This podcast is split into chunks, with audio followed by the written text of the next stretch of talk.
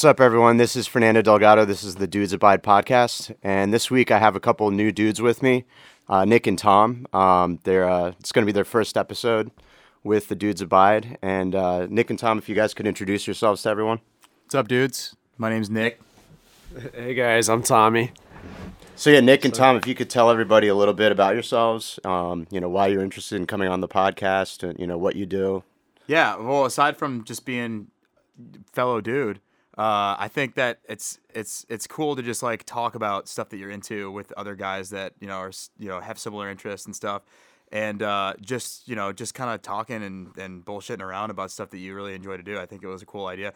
I, I also think it's a cool atmosphere, like this whole this whole like radio show podcast thing. I've never really done it before.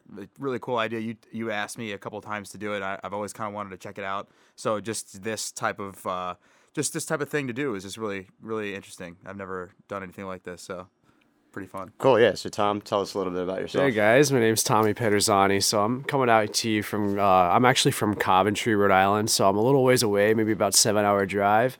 Uh, I pretty much know you guys just from mutual friends. You know, I actually am a regional manager and marketing sales manager out here. Just here for work, but pretty much getting involved in the city, checking out what's going on in Baltimore. Never been out here. I'm pretty excited. Cool, awesome. So uh, this week we have uh, a segment that's going to be focused on music. We've talked about music a couple times um, on the podcast so far, but uh, Nick is in Educated Fools, um, so he's a musician. Uh, you know, has a pretty extensive background in music for his age. Um, but uh, but yeah, Nick, if you could talk a little bit about the band and um, you know, just to you know, this is still the first part. Um, like we haven't gone into the official music segment yet, but if you could just let everybody know like what you do for the band and um, you know a little bit about the band itself. Yeah, so uh, I sing, I write, I um, I play guitar too, but not really not really for the band. I play some guitar parts, but for the most part, I just write like lyrics, melodies, songs uh, with Logan, the guitar player.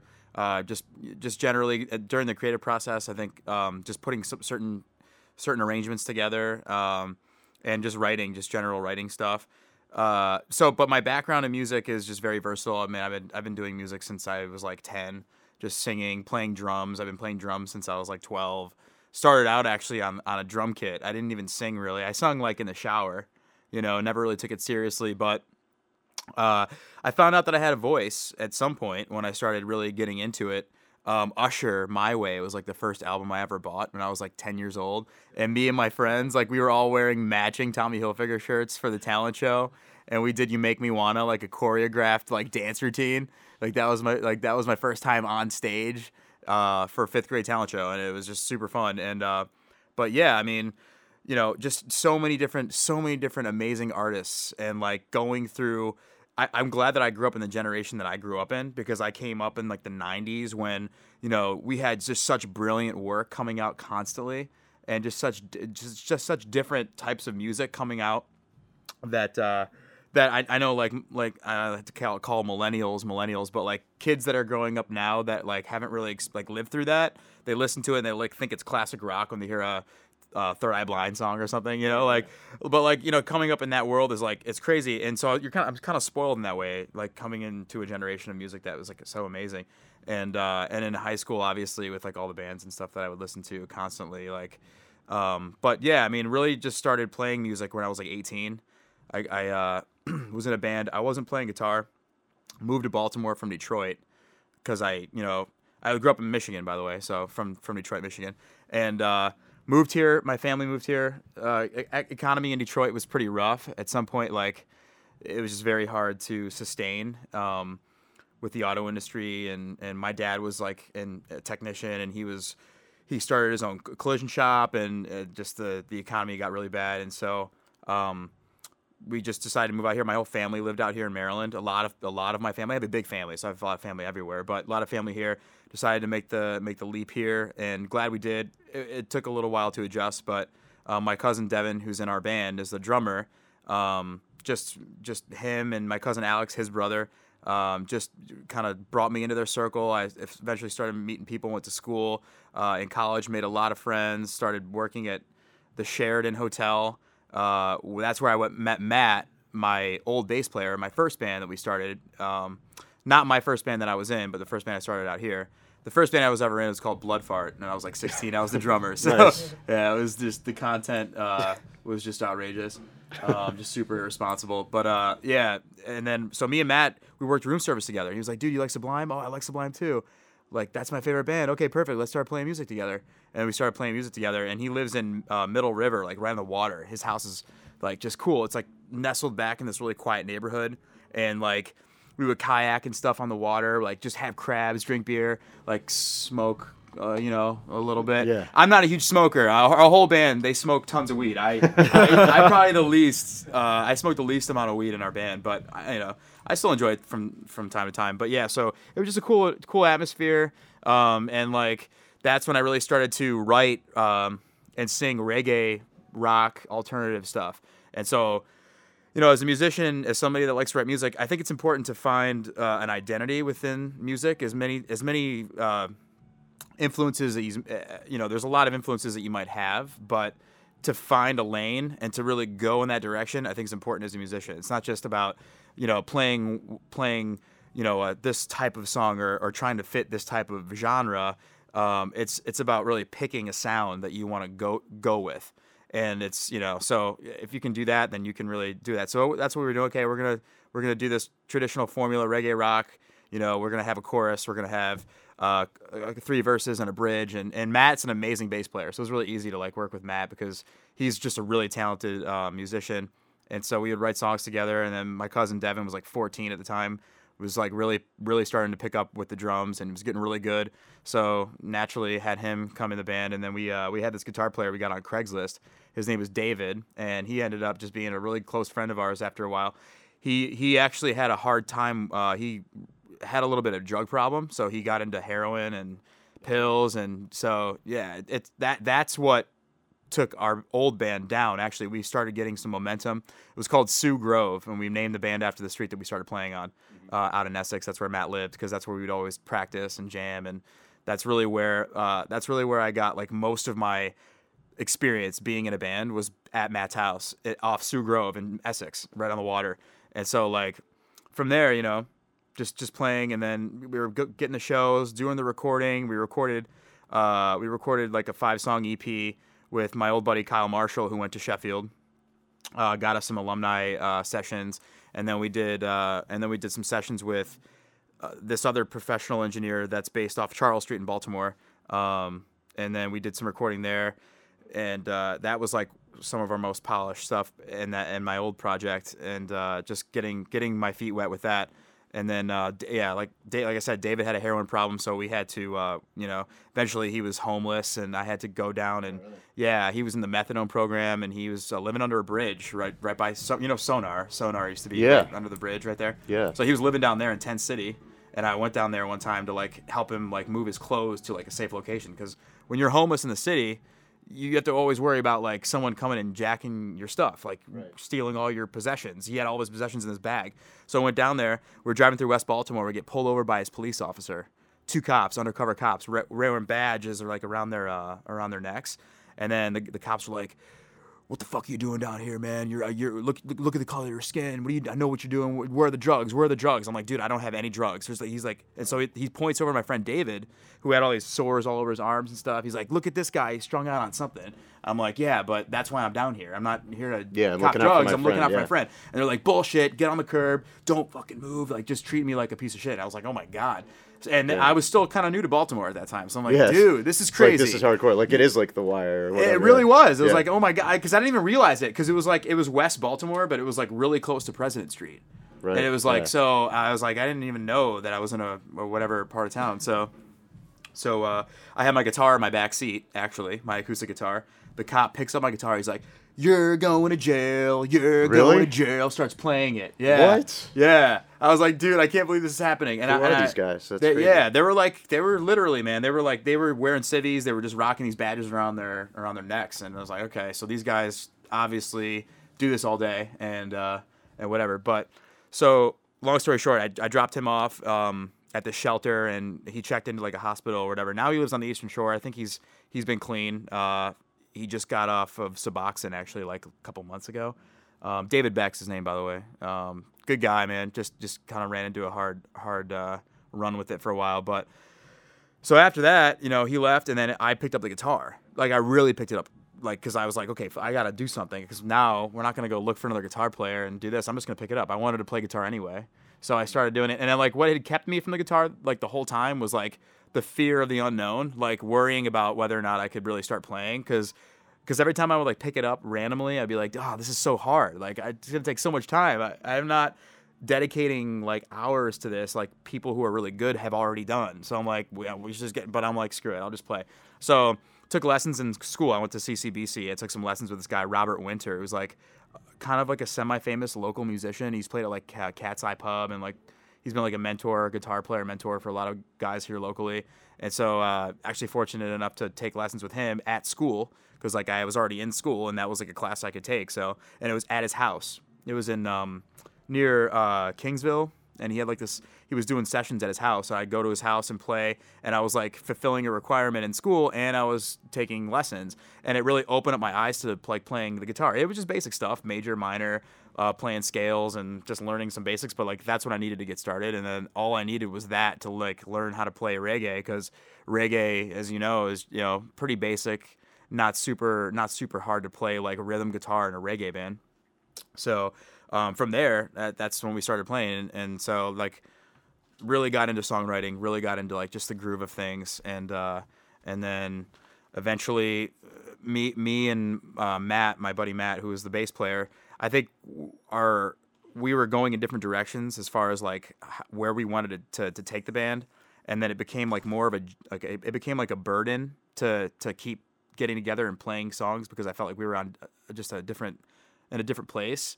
Um, you know, obviously I wanted to keep playing music. He wanted to keep playing music, but it was like I just I don't think that we really had like collab like our our our efforts creatively were collaborative. I don't think our our our efforts uh, as far as like our work ethic were very they weren't really on the same page. Yeah. So I was like, okay, so stopped playing music completely. I was like out of a band. I still love singing. I still love playing whatever. I just wasn't in a band. I wasn't in a project. And then Devin found uh, was recently had hooked up with uh, the guys in the Fools, Kyle and Logan and them, through this dude Ben McGarvey, who he was in a little project with um, back in the day. So we, me and me and Devin, when we were still in Sioux Grove, our old band, we had this loft.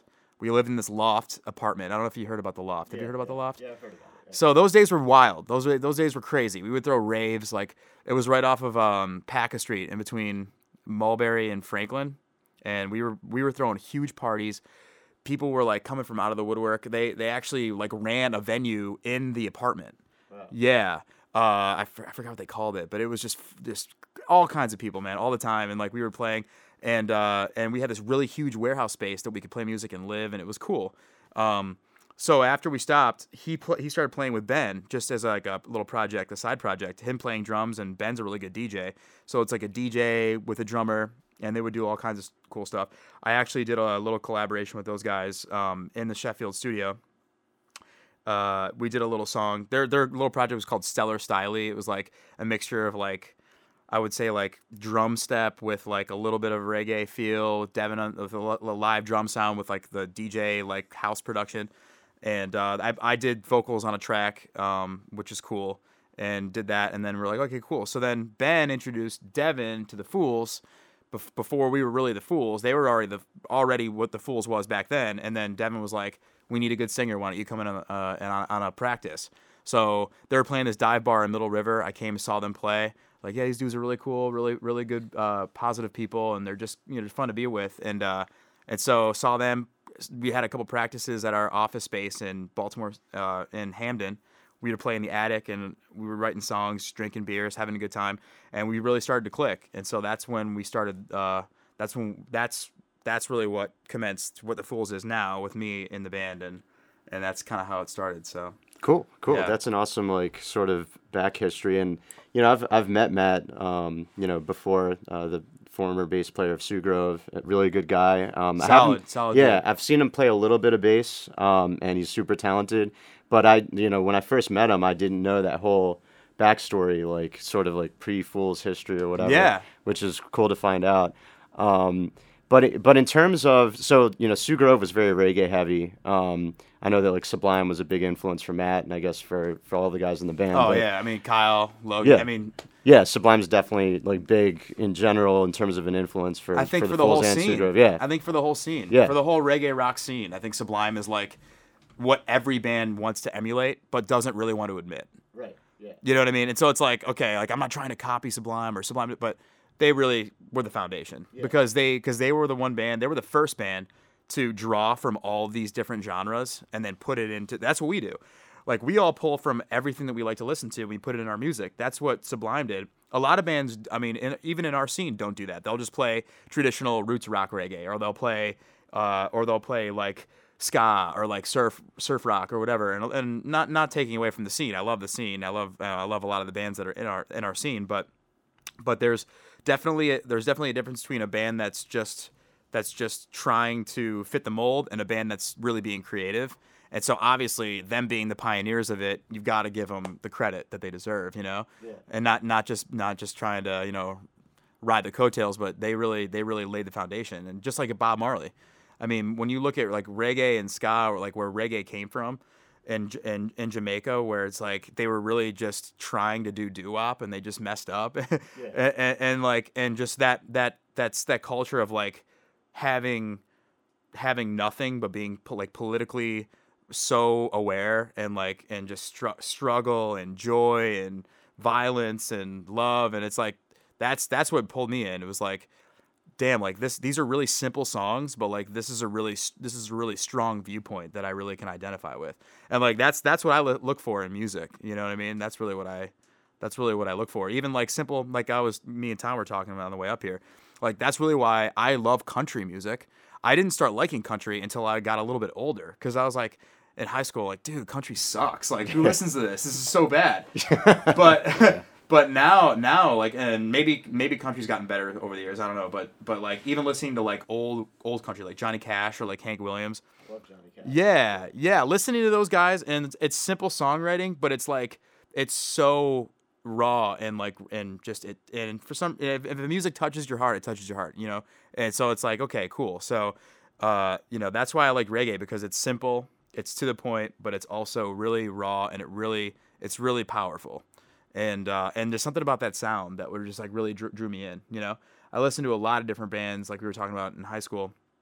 Uh, those bands happen to be really big, like like in the indie scene, for instance. We were talking about Interpol. You know, I saw Interpol at the State Theater. The Secret Machines opened up for them, um, and those th- that that whole scene was blowing up. We had like Bloc Party was really big at the time, and, and like I was really into Bloc Party. Yeah, Bloc Party. By the way, they're they're playing DC uh, later this month, and I'm, I would I'm love to thinking check about that going. out. They're they're playing with one of my favorite bands, the, um, the Vaccines. They're a British band. Okay. So I didn't even know. Like I I follow the Vaccines pretty closely, so I saw they're playing it, and I think they're technically opening up for Bloc Party.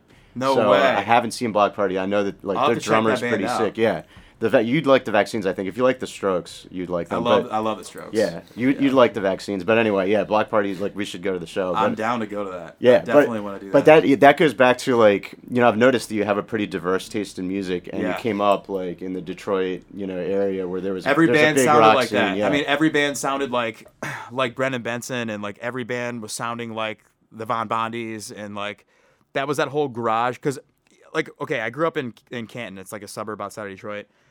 There was like four bands that like were on my street. I would listen. There was like a family band that lived right across the street. You would hear them rocking till like 11, 12 o'clock midnight. And this kid James was like two years younger than me, and he was playing guitar in the band. His dad ripped it at guitar, was playing guitar. His sister played the drums. Yeah, it was it was crazy. It was like, but it was like everybody was such a talented musician, and I and you didn't realize it because you like grew up in that an environment, but everyone was just such a talented. Mu- it was just crazy. Everyone was in a band. Everyone was like playing great music, and like we would go. There was this place called the Summit. It was like a um, it was like a local like a not a convention center, but it was like a local place where you could like have a membership and play golf and and like go to go to the pool. It was like a gym and stuff. But there would also be like these high school concerts and uh, a couple really good bands that we that we uh, that we all grew up with, like in high school, would play, and they were just so good because they were just always playing constantly. Like that's that's what it was back in back in my hometown, man. Everyone was just playing rock constantly, playing, writing at a young age, and really good, like really good musicians.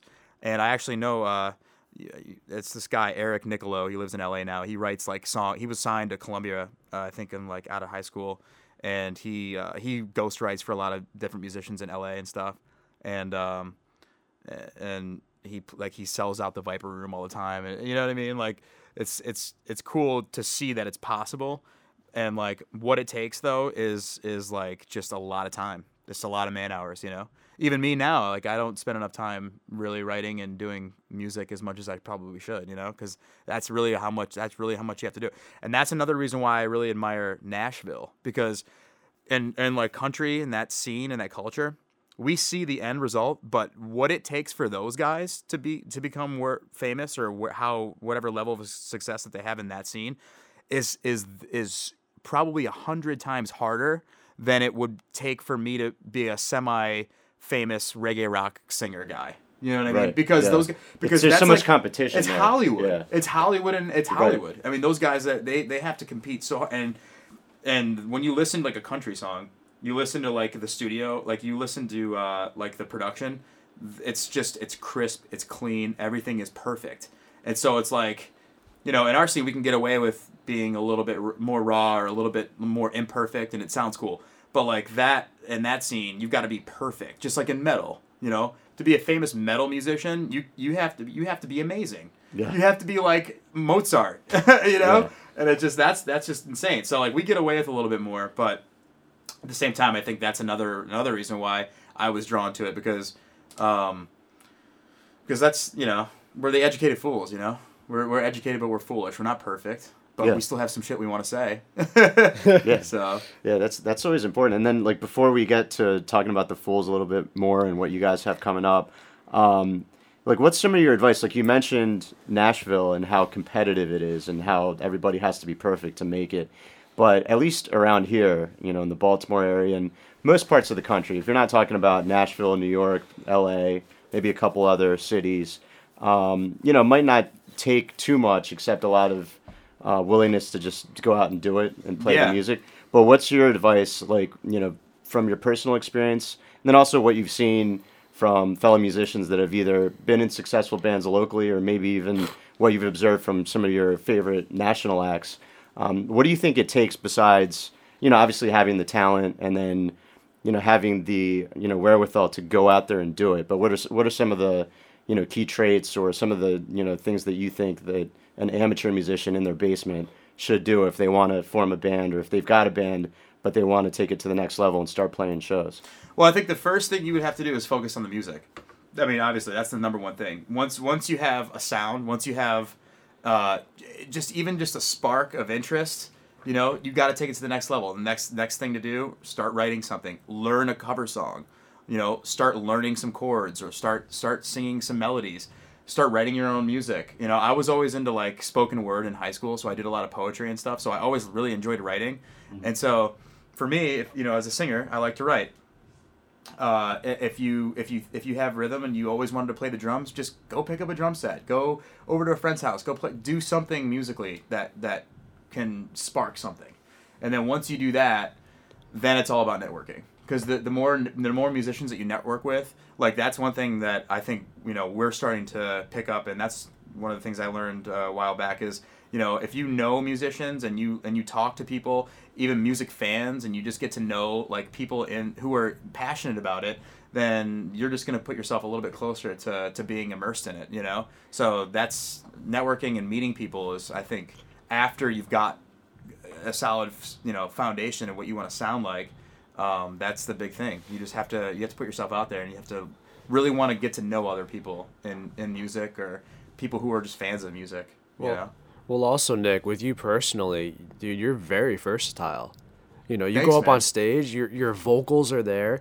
You hop on the guitar. You could you could hop on a drum at any local bar and fill in for somebody. I actually watched you do that in Fells Point, Yeah, which right. was pretty sick. I- Cat's eye, right? At, yeah, but at first I thought this guy played the drums. I had no idea who he was, and all I know is that he, now he's on his vocals and playing the guitar and writing lyrics and that being was that versatile. So that has to contribute to your abilities to be able to find your passion. oh yeah You know, like you said, what was it first? Starting with with the vocals? You found your vocals Well, first, actually, or well, I always kind of like to sing, but like I Yeah. think the dr- the drums is what I really started working working at. Like I was Mm-hmm. playing drums constantly, like hours, hours, hours. Like listening to Deftones in my in like my little MP3 player, and just like trying to get parts down, like the Mars Volta, like trying to get these parts down, and um and just like like really falling in love with the drums. Like I really did. I was like, I love the drums. I love it.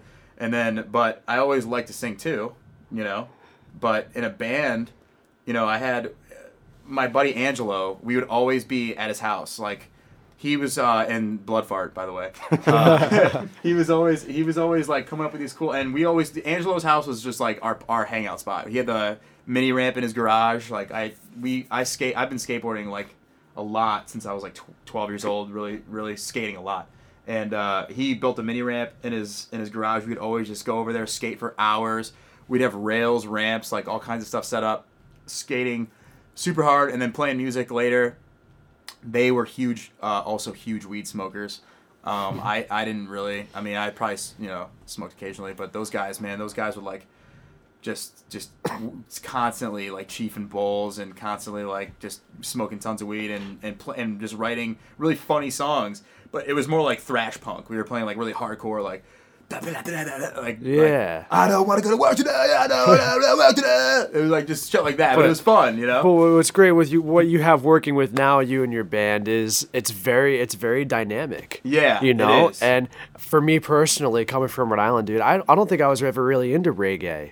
You know, Yeah. I don't think I really, really was until I started. There's a nice little scene up there, though. yeah, absolutely. I mean, Down in Newport. State. Yeah, So you absolutely. got, you got, you probably got You a got- lot of like cool little because I've never really been because we were supposed to go this summer. I've never really been up to like Newport, Yeah. or like that whole area. down but in I imagine there's a lot of like like cool little like Oh. right on the water bars and places. No way, there absolutely are, and I know you guys yeah. are going to get out there this summer to Yeah, have some to. gigs there. But also, you know, coming down here, listening to you guys play, Yeah. um, it was like a perfect opening to like what reggae is, and then getting into a little punk rock, but then also throwing some rap in there. So Yeah. going out to these bars and listening to you guys play and having your gigs, you guys stand out from the other guys that you play with, the other guys that headline for you as well. That's cool, Um, man. And it's I and it's appreciate that. sick, and it's like these are the guys you want to be listening to. Yeah. these educated. Yeah, kids. it's it's cool too because like I feel like rap has hit a new plateau, and in a different way because like I mean I'm I'm a huge hip hop fan.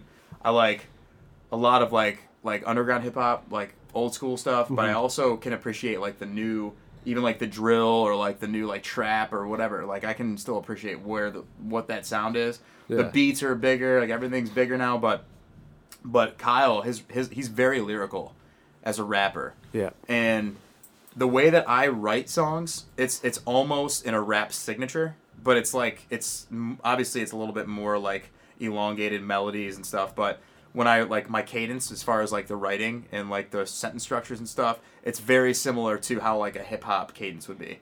You know, if you were to really sit down and break it, like I could like sing my lyrics in like a rap style if I really wanted to. So some sometimes I'll like go into that, but like hip hop is you know it's it's hard to fuse that and not sound cheesy, you know. But like I think we can pull it off. I think you guys do a great job of it. yeah, Absolutely. for sure. Thanks, dude.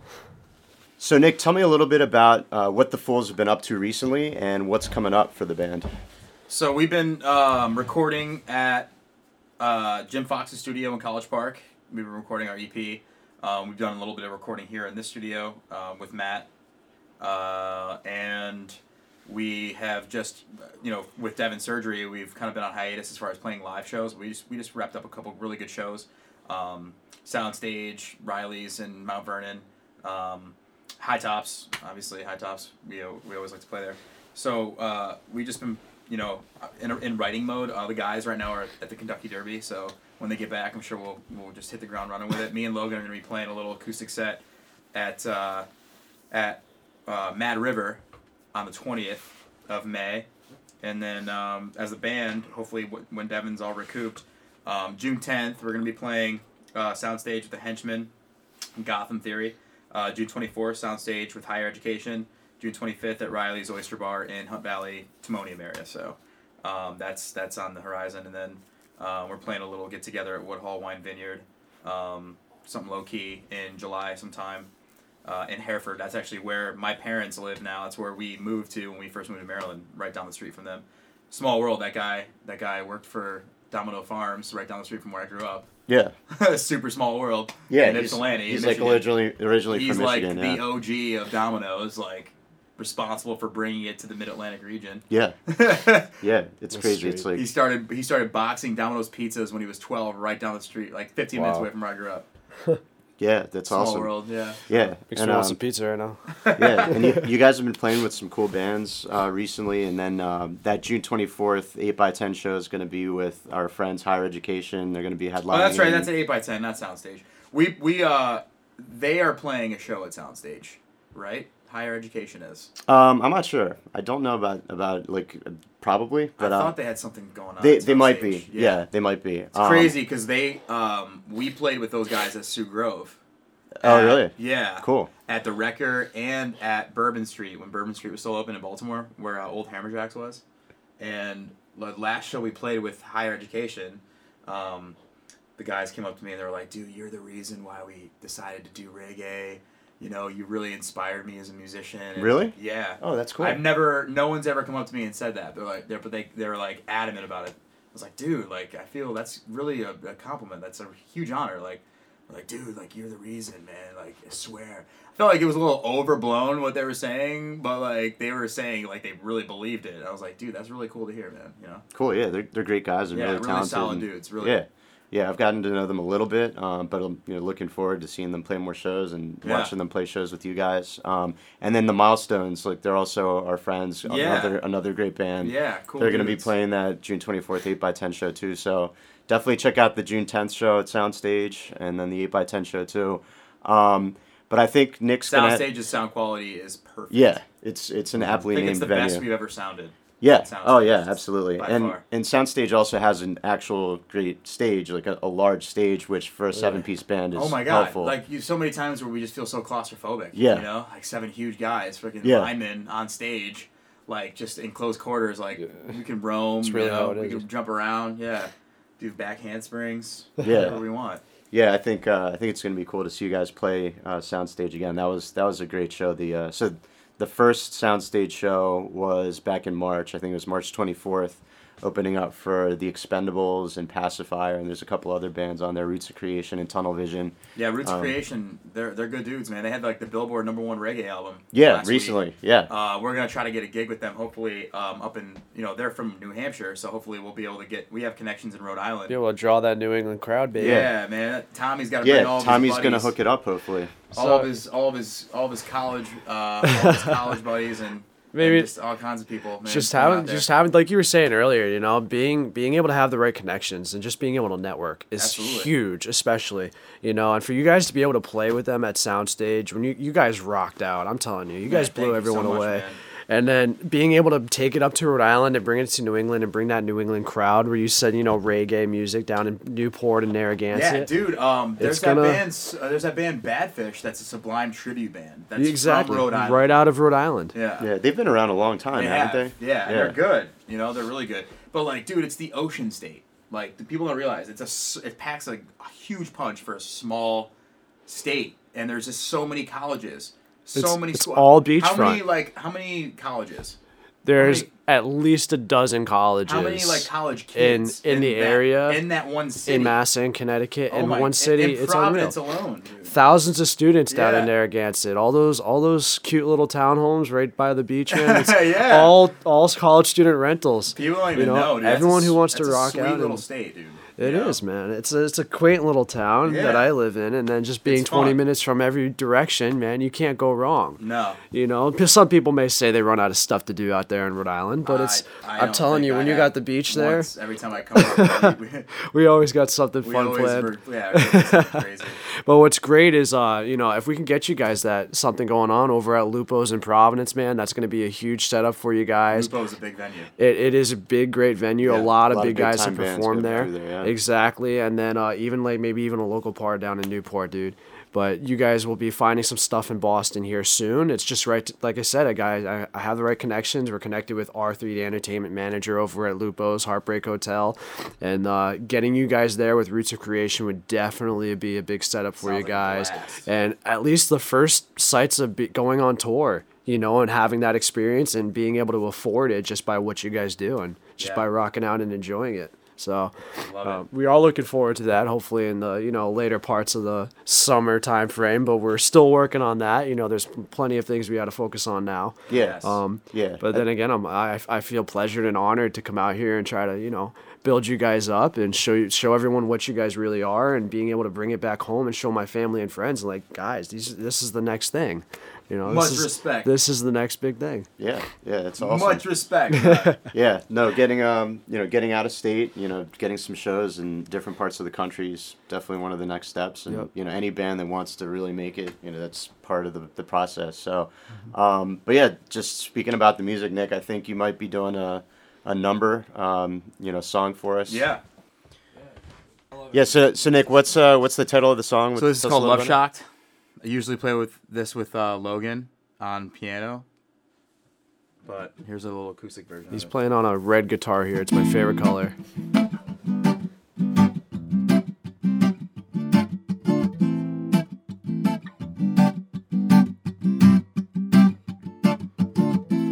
I can't sleep when I'm thinking about your loving. I want it. Don't judge me. I know you are someone I can talk with, walk with. I want this to be more than just some memory, some fallacy. Yeah. Tired of pretending I'm not more than just a little love shot. Not now, then baby, why not?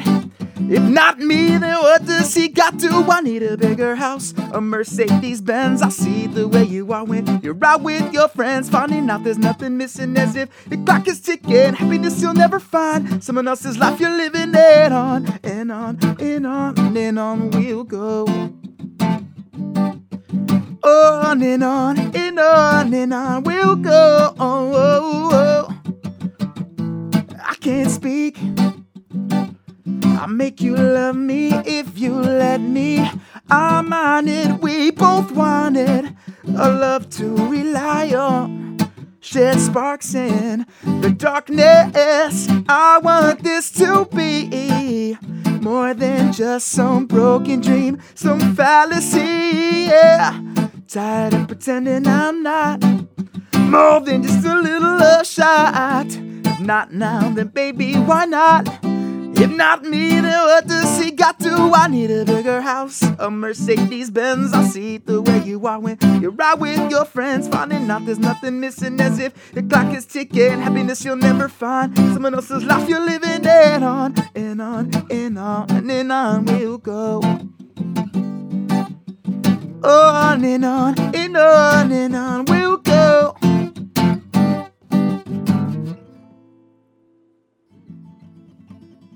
So that's uh that was called Love Shocked, and uh, Kyle t- usually will rap like a verse or two in the middle of that song. So that was just like my parts, but um, yeah, that's just about. I mean, you know, everyone, everyone, almost everyone has been in a relationship at some point or other, or was in a relationship, and it's for me that's that was about. Uh, you know relationships that I've been in, in the past, not necessarily the relationship that I'm in currently. Um, you know, different expectations that we that we have as men and women, and um, and uh, and how and how you know relationships should make you feel, and how you end up feeling in relationships that may be good or bad, and uh, and just just raw emotion that comes from being in a relationship. Well, That's a little redundant, but yeah, that's that's pretty much like what my thought process was. but it is just uh, nice to know that a lot of your music does have that deeper meaning.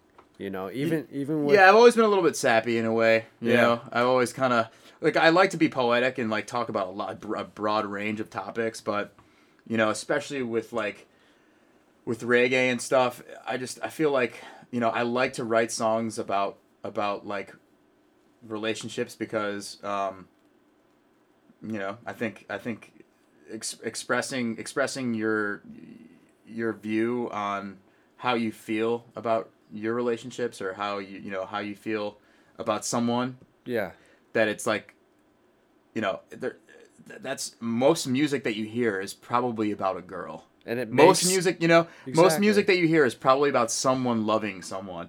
And so like you know uh, for me i just i like to I, like to just personify that and and kind of like go go with that. Like we were saying before, is like picking a lane or choosing, you know, a certain style.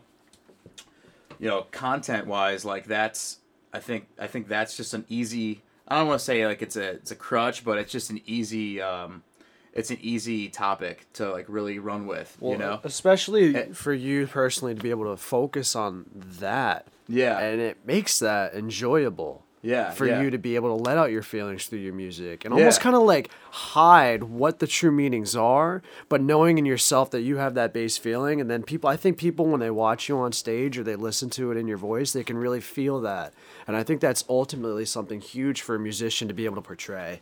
you Yeah, know, dude, think- Mm-hmm. that's that's you hit the nail right on the head. I mean, you know, uh, relationships. You know, not not to not to get too savvy, but relationships are. I think they test you a lot, and I think you find out a lot about yourself in in the relationships that you had, not just with girls, but just in general with people. You know. Yeah. And I think that that that helps write your your story. Mm-hmm. You know, and so for me, like I've learned a lot in the relationships that I've been in in the past, and um, you know, I took a hard fall very early.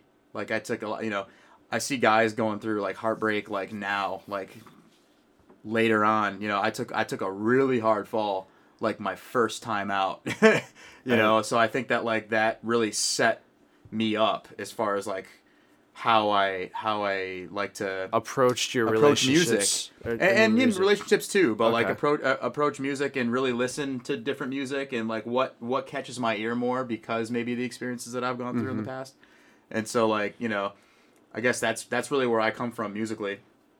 Uh, some other people come from a different place you know musically as far as like what has pulled them through um, what's inspired them.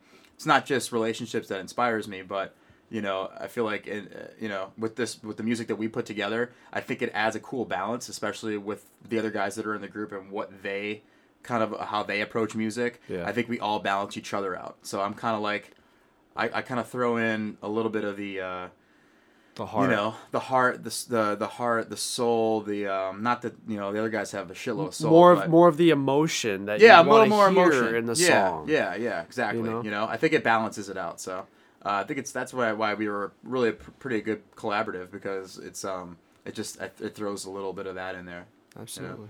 Cool, and that's a. I think that's a great segue into um, our next segment. We wanted to talk a little bit about relationships and maybe dating a little bit, or um, you know, asking people out Keeping out. it real with my dudes. Yeah, yeah, definitely. Um, so I think uh, Tom, like, we're gonna sort of lean on you here because Yeah. um, you're sort of you've sort of been going through the process of moving, I guess, to a new town or spending more time in a new town, and uh, maybe asking some girls out on dates or trying to get some numbers. Just being a Um, young stud, being a super well- eligible bachelor.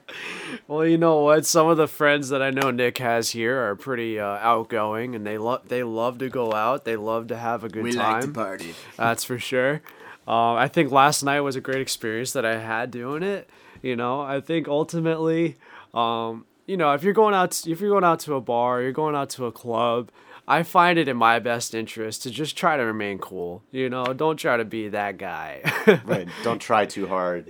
To, Yeah, you know, because you can Yeah. you go out there and you see those guys walking in there, and I, I think I pointed out to your buddy Tyler. I was like, dude, like, some of the guys walk in here. I'm like, yo, you know, in your head you're like, wow, that guy's got to relax. You know, he wants to like stand dude, out. don't let it be your mission to like go out and snipe some chick. Like That shouldn't be. It really No. shouldn't be because yeah, nothing's that's, that's gonna. majority of dudes out there. I think that like go to bars and stuff and like you know they're trying to pick up chicks like and stressing so hard when it doesn't go their way. You know what I mean? Yeah, but you know what? For me personally, my job with being a marketing and sales guy, going door to door and speaking and communicating with people, building a relationship or rapport at the door, I think really helps me when I go Oh, out and, and talk to a girl. I'm not looking at her like I'm hitting on her. I'm just communicating like I want to get to know this person, especially because I'm not even from around here. You know, I'm being out of state. Yeah, you, you you've know, definitely done a good job putting yourself out, out there, you know, like just in general, like being uh, an out of town guy. Like I know how that is. When I moved here, it was like no knew nobody, and it's like it's not easy, and especially in a place like Mar- Maryland's awesome. I this is my home now, but it, it wasn't the easiest in this area. I feel like because like where I'm from and you know where you're from, and and uh, the East Coast, you know I'm I'm from the Midwest. It's a lot easier to get along with more people than it is to get along with. There's a lot of different personalities on the East Coast, and I feel like you know after a while you get you get in the rhythm of things you get you get used to it but it's definitely not as easy to get along with with people here in, on the east coast it's a little bit harder It can be. I've I've found that the further north you go, it, it's I don't want to say it gets harder. Um, But I it just think it's like a busier and faster paced lifestyle. Right. So you know that's the stereotype about New Yorkers. You know they're they're moving 100 miles an hour at all times, and they're not going to hold open a door for you. They're not going to you know stop and chat maryland's got you. a good mix of, bo- of right. both And yeah you know, and, it, and it's sort it's almost you know the further south you go or the further north you go, like you know people are either more you know friendly or more just you know s- stick to themselves and they're in a rush. Um, but yeah, you know, I went to school down in North Carolina for college, and down there people are just friendlier. Um, you know, uh, somebody will start a random conversation with you at the gas station or the convenience store. Um, you know, people are just gonna be, you know, I, I guess a little bit more polite. Not that people from the north or from Maryland aren't polite. no but no but i mean it's uh, like like one of the things that like a light bulb went off in my head was when i started when i would make eye contact with somebody randomly like i say at a gas station or something it wouldn't be like it was back home like you know in michigan i'd, I'd look at somebody hey what's going on? Hey how you doing?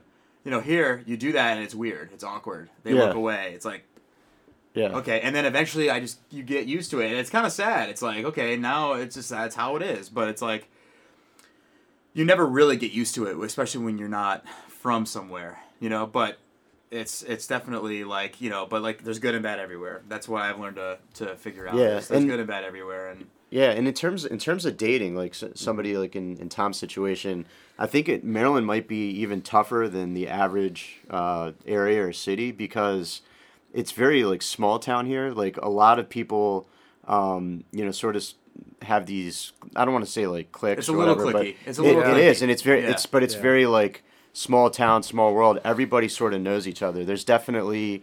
You know, I went to like a, a private Catholic school. There's definitely a big Catholic school scene here. And then even apart from that just you know if you went to school in baltimore county you typically know a lot of people from baltimore county. I'm sure it's the same if you went to like prince george's county or you know harford county or wherever.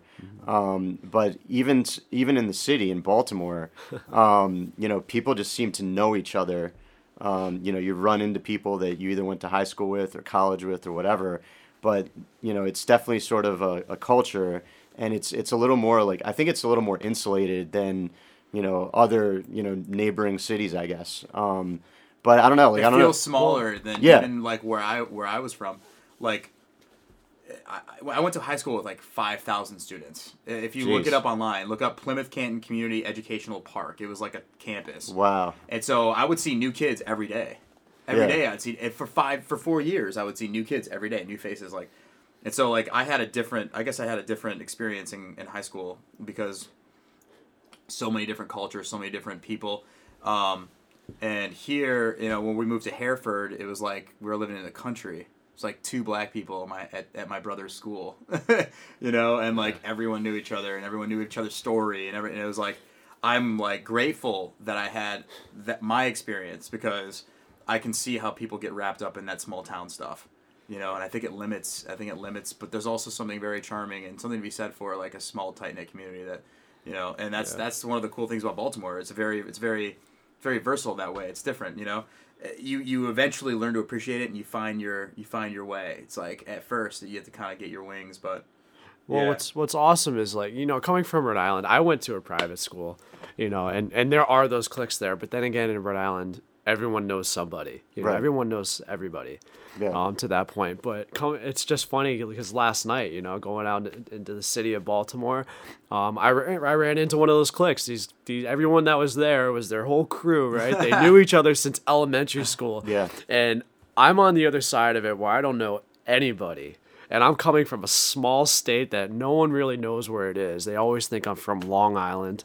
I don't Right. know if it's my accent that comes out when I try to say road, but but I had that predicament last night. And you know what? The best way to handle those situations when you're the outsider and you know they all know each other, then go out there and get to know each one of them separately throughout the night. That way, when they come back to you, or one of them's like, "Oh yeah, we're gonna go here or there," and I'm like, "Oh, great, that's awesome. That's that's Ray's place," and they're like, "Oh, you know Ray," and I'm like, "Well, yeah, you know he's your friend, right? You guys knew each other for a while." He goes, "Yeah, you know," and then everyone just starts kind of clicking. Yeah. and and that's really how it has to it has to be. You got to put yourself out there and communicate with everyone that's there. Not just tailor yourself to one chick that you see. You got to see who her friend is, who's the who's the mom of the group, all right, and then who's the guy that's that's pinpoint that's that being you know on.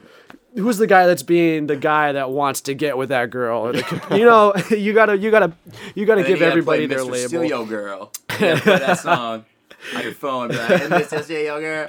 well you just want to be the guy that gets along with everyone and the best Right. way to do that is give everyone your full attention and not just you know know that you're the outsider and keep yourself humble and just being able to communicate and being yourself and just knowing that you're going out there to enjoy yourself and be somewhere new that you've never been uh, that's the ultimate experience not looking for some quick hookup because you're not going to find it that way Right. You're yeah. not gonna find it that way, especially if you're looking for a classy broad, guys. You know, I've never been into someone that just throw their throws themselves at me. Yeah. Um, I've always been in the hard to get or the girl that, you know, appreciates somebody that looks more at her than just her body, her looks. You know, someone that actually takes an intriguing, you know, an interest in who she is. And I think the classy girls, the ones that typically won't hook up with you in the first date, will Sometimes be they got an appetite. Though. well, absolutely. you know, there are Sometimes those. it's there- hard to There are those can't help ones. themselves. control that. Understandably. that- yeah, that insatiable appetite. Sometimes you just got to give them what they want. Uh, yeah, sometimes you do, Nick. So I'll have to agree with you there, and I'm sure, and it has happened, and it's bound to happen. All right, if you if you talk talk to enough enough people, um, but the classy ones, they'll You start flexing those biceps. they'll be still the most. Gonna- eventually, it's gonna catch up to you. you know? you know, guys, stick in the gym. All right, that's another big thing. they love that. All right, they love that. That's just in a general. That's a general like to do. Oh, yeah. Like, you know, like you should definitely. Your body is a temple. Uh, you know, You need to treat it like one. you got to. Okay. Yeah. And and girls, I feel like they just have like a persona when they look at a guy and they know he works out and he knows he works out. I think they're just generally attracted to that. You know, And I think the fact that like you internalize that may make it a self fulfilling prophecy, It's which just I think works for you. it's like boom, Yeah. we're out here. Maybe uh, maybe that was always my problem uh, when I was younger. Not I enough did- I reps. did- yeah, not, enough reps. Didn't work out. Drank a lot of beer. Uh, Which was a was a positive. well, I guess I think that probably helped your case maybe I don't know, but because but, you're uh, not, you know, you're still going. Apparently, hard in some I, I guess I was at a disadvantage because I wasn't working out. Maybe maybe all, all those Yeah, girls that I that I was for it, talking to that I wanted to get their numbers and they didn't give me their numbers. Maybe I needed to work out. Maybe that's what I was. Doing. Maybe you just the need to build some more traps. you Yeah. know? I need to work. And, yeah, I need Maybe to you work need a on the- I think a big key is to be yourself because I think a lot of girls, like um, every girl, picks up on a guy that's not being himself. Like that's trying to throw a game if game's not their thing. Like if they're trying too hard or they're just trying to impress them and try to be like too cool. You know, like Right. girls girls can tell right away. I think they've got an intuition for that. bullshit But, detector built in. yeah, definitely. But but Tom, like, what are, what are some like things that you've picked up on, like, or do you have any stories of like maybe getting shot down, like maybe when you were younger, or even you know out here? you know, there there's definitely been, you know, times in my life where, you know, I had my own issues or struggles in a relationship with a girl, and I think I'm kind of like you and Nick in the sense where it happened to me really early on, so I've almost built like a barrier of feelings, you know, where I don't get too involved and I just let things happen, and if it happens that way, then that's the Yeah. way it is. That's that's I think that's You a know- better way to go about it, and that's like part of being young is like a as part of a young guy or being a young guy. Yeah. Um, you, you sort of have to learn the hard way. Like I think a lot of guys get really emotionally invested with like their first either serious girlfriend or maybe you know girl that they really really go head head over heels for. Yeah. And um, yeah, and I think that part of like you know becoming more experienced with girls or with relationships is to not get you know overly invested too early and to try to get know, to know someone and then um, but yeah it's it's a delicate process but um, you know I'm, I'm right there with you guys. I went through so a couple tough uh, you know relationships that you know sort of took some uh, some uh, some beats or whatever. And um, you know it's it was a it was a learning experience and I think it helped me for for later on. But it's like It's the feeling where like they tell you like there's many fish in the sea, yeah then and, you and feel you're like, yeah, and you're but like then I you don't feel care. like Yeah, a fish yeah. in the bucket. right, yeah. Right. but Right. that always passes. Yeah. yeah, And and it- it, you have to you have to let it pass. Yeah, man. the the plenty of fish in the sea line, like you know, I, I heard that when I was going through a tough time with one particular girl, and uh, you know, I just I was just like, you know, I, I don't care. I know there's plenty of fish in the sea, but I care about this girl, and I found myself telling some of my friends, you know, when they go through a rough time with a girl, you know, I'll say the same thing, but sometimes like you know, every you know everybody's different. Everybody has their own. That's way the of- last thing someone wants to hear. Right. Most of the time it is, Yeah. but the, but the but the other side of it is, I I think it's tr- also there's a lot of truth to it too. Yeah. So it's it's tough. Like you know, sometimes all you can do is just be a good friend. It's to like your- to taking a big loss your in boys, poker, yeah. right? And it's like Yeah. there's plenty of hands to be had. Right, exactly. brother. There's it more gets hands. better It's- from here. Stay in the game. Yeah. You know. But it's yeah, it's it's sort of hard to like it's s- you know stay with it and learn from it. Yes. And that's that's what I think what we can all relate on is that we all had our hard hard times that I know for Nick and I at least came really early on and we learned from it and you know how to deal with it. yeah That Yeah, way you don't stop have to be heartbroken. You could you know, it's just on to the next one, right? yeah Um, yeah For me, I mean, I don't know. yeah absolutely. Yeah, I Right know. about it. I know. I know. Nick is in a great relationship. I know you're married, so I'm Yeah. a little younger than these guys. If you haven't noticed, I'm I'm 22, turning three, 23 this year. So Nice. still got a, a few, uh, plenty good, fun-loving years in front of me. At Still got a lot of throwing up to You know? spew.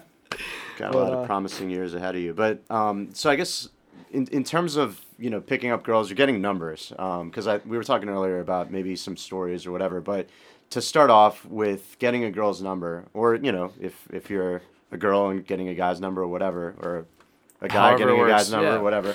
Um, you know what? What are some tips? Like, you know, what have you learned over the years? Like, what works, what doesn't? Obviously for you, but what do you think? Like in general, is or is some good advice? Um, some general good advice was obviously don't ask for a number too early. And second advice, which you guys probably won't understand at first, is never ask for the number.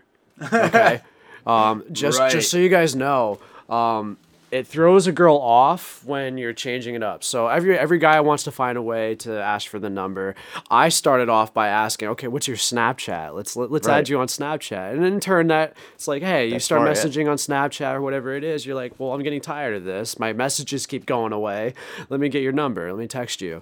Um, but recently, I had a buddy of mine, Andy Bean, who I work out with for many years. Man, he's a ladies' man himself, and he uh, he actually told me what he does. He goes, he, he goes up to the girl and he goes, take down my number. he basically tells her what to do, right? Take down my number.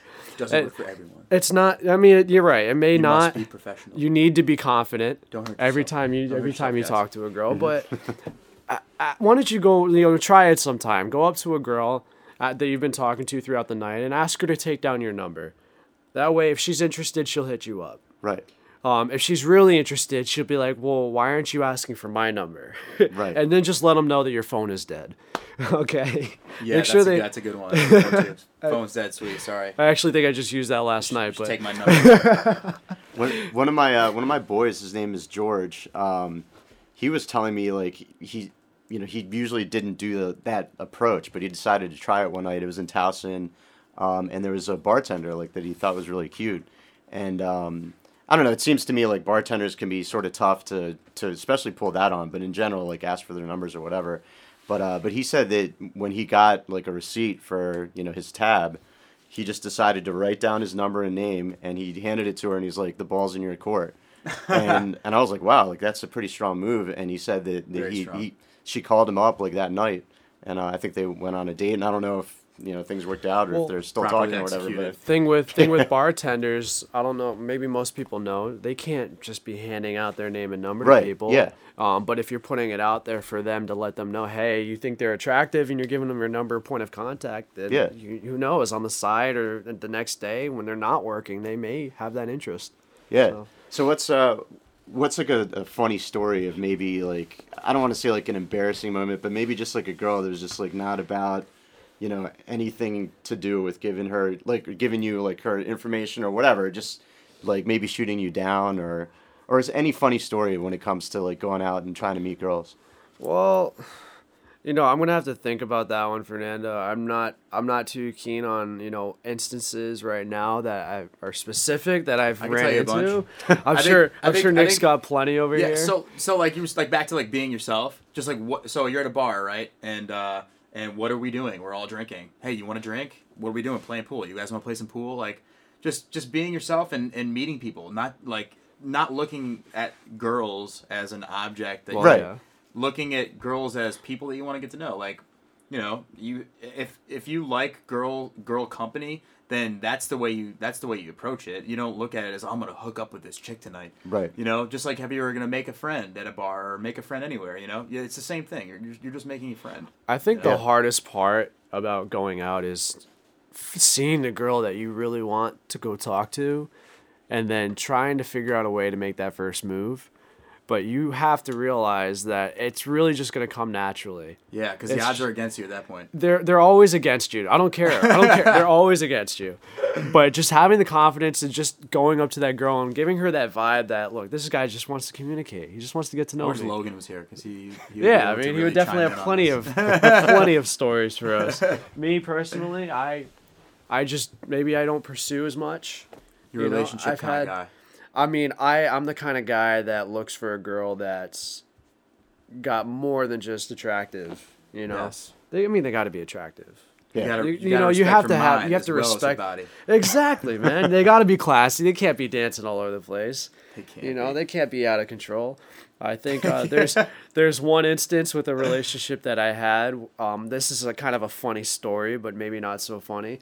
You know, have you ever had one of those bad so relationships just annoying. where you just really, yeah, where you just really got to get out of the relationship, but the problem is, is that the girl that you're talking to is just so, not to say psycho people, but you know, just just out there, you know. Certain tendencies. Well, there was an instance in my life where I was trying to break up with this girl. She actually cheated on me, Fuck. you know, and it was probably my bad. I found out by looking at her phone. So it was just, you know, the the child's play kind of stuff.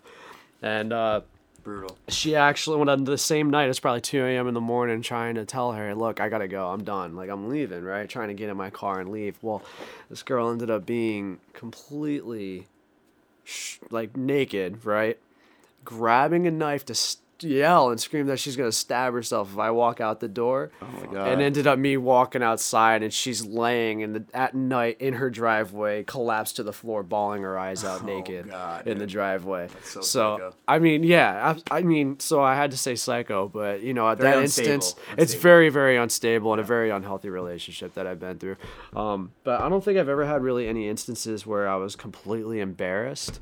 I think I've always just done a good job at being reserved and not, you know, putting myself in an instance where I come off as that weird dude. Yeah, right. you know, or, the only time it's ever really awkward is when you are like the third wheel or the fifth wheel and you're with a group of friends, you know, but sometimes that works out for you when you go out.